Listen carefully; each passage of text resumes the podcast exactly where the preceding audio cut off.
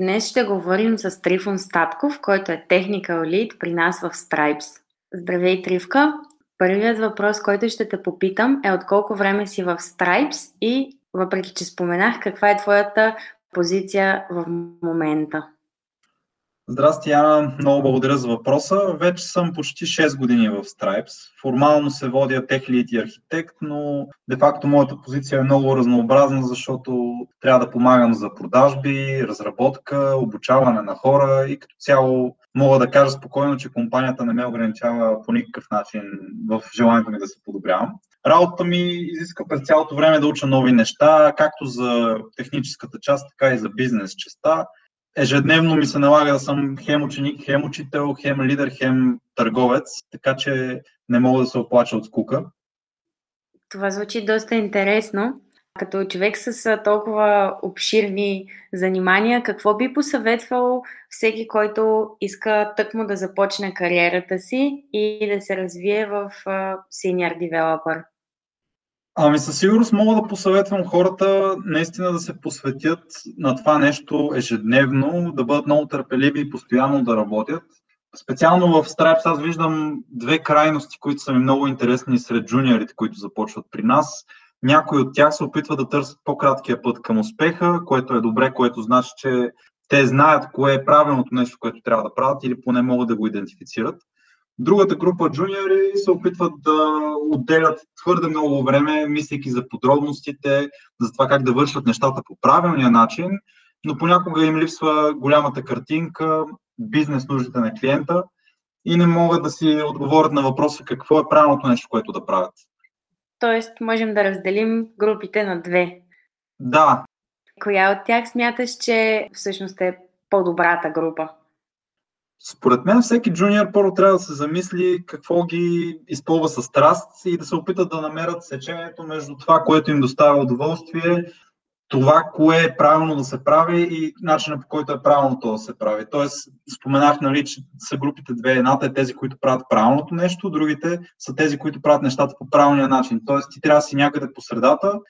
Няма никаква гаранция, че това, което ще правиш след две години е абсолютно същото като това, което ще правиш сега точно обратното в моята кариера ми се е налагало в определени периоди да правя едно нещо, в други периоди друго нещо. Всичко това добавя, ако погледнем на себе си като един много сложен проект, добавя леки стрихи към нас, прави ни по-комплексни като професионалисти и в крайна сметка допринася за нашето развитие. Тоест трябва да сме адаптивни.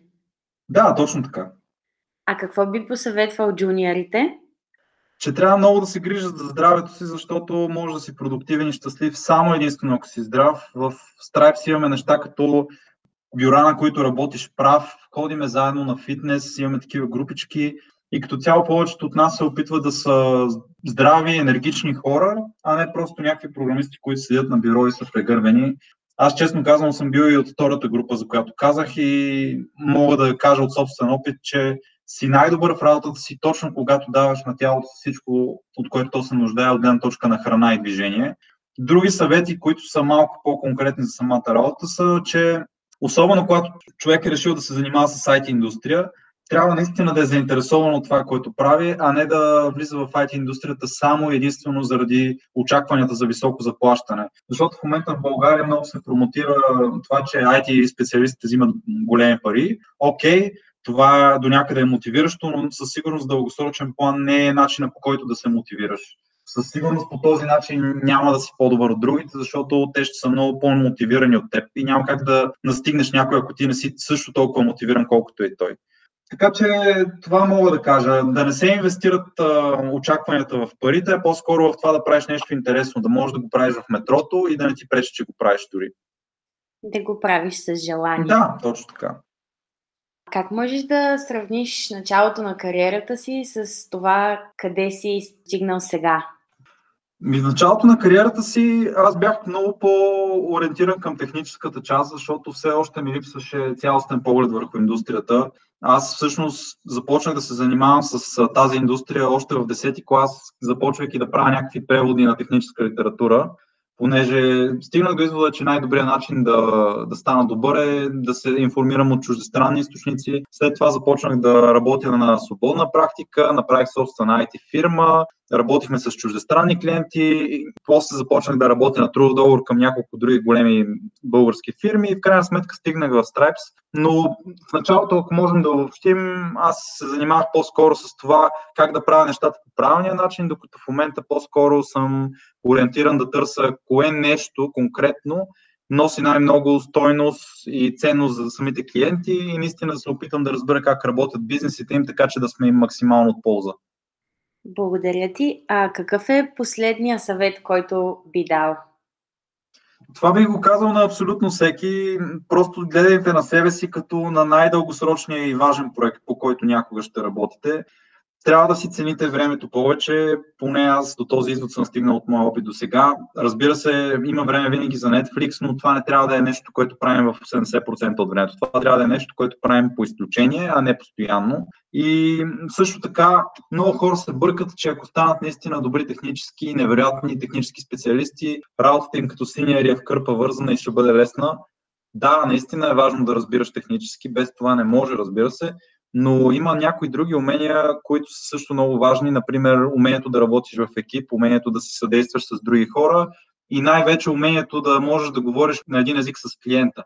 Защото такива интеракции, особено в аутсорсинг компании като нашата, са доста често срещани и стават изключително важни за нашия успех като синьори.